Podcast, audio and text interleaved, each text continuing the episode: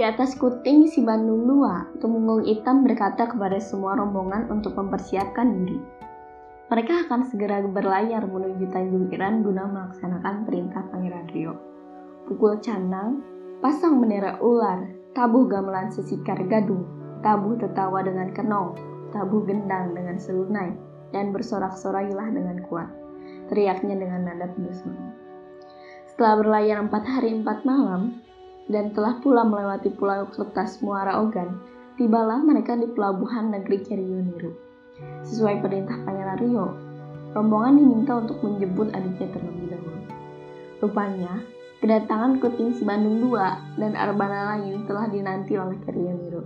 Ia telah menyiapkan sirih pinang gambir dengan tembakau, beras empat gantang, dan seekor kambing sebagai pemampak dan penyambutan. Kiai Tumenggung Hitam Ampun beribu ampun. Jika ada musuh dari laut, saya pasti mampu melawannya. Tetapi kalau pergi ke Tanjung Iran, saya tidak sanggup, katanya mengawali pertemuan tersebut. Mendengar hal ini, murkalah Tumenggung Hitam. Dengan lantang ia berkata, Tidak bisa engkau mengelak dari tugas ini, karena engkaulah sebenarnya yang membuat gara-gara.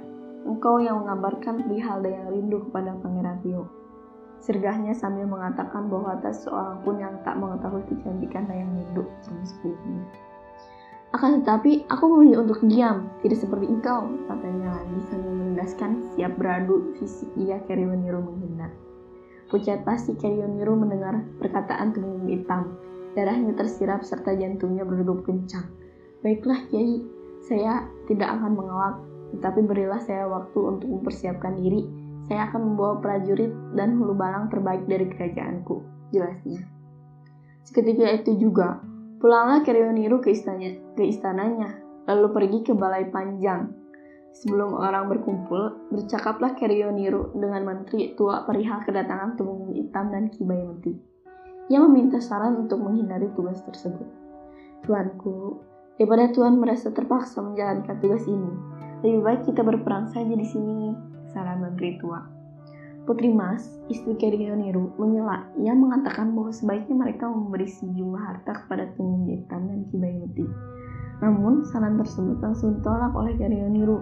Menurutnya, sebesar apa pun harta yang diberikan, tidak mampu menandingi harta yang mereka punyai. Keduanya adalah tangan kanan Pangeran Rio.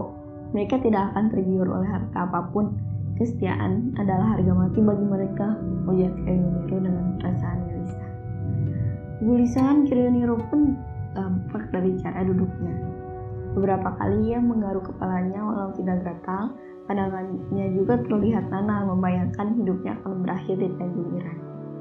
Dengan hal tersebut, Putri Mas langsung bersedih.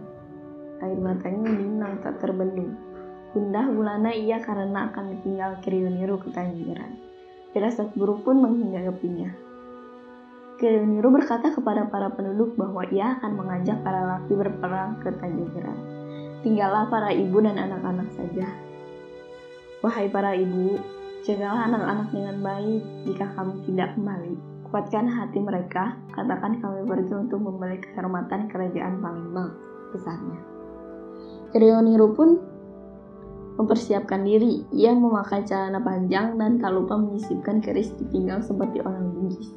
Diiringi punakawan, prajurit, dan para hulu balang, Keriuniru menuju pelabuhan. Canang pun dipukul, bendera ular dikibarkan, gamelan ditabuh, berlayarlah kapal kuting si Bandung II menuju Tanjung Iran. Saat kapal tengah berlayar, Keriuniru menumpahkan kegundahan hatinya. Berpantunlah ia. Kalau berbuah sekarang bumi, tidak berbuah sia Jawa. Kalau bertuah balik ke sini, tidak bertuah hilang di sana. Kalau berbuah di karang bui, makan burung si barau-barau. Kalau bertuah balik ke sini, tidak bertuah hilang di rantau. Kira-kira sepenanak nasi tibalah rombongan di Tanjung Iran. Ratusan kapal berlabuh, malang melintang perahu tongkang di bibir pantai, bersorak-sorai suara para budak.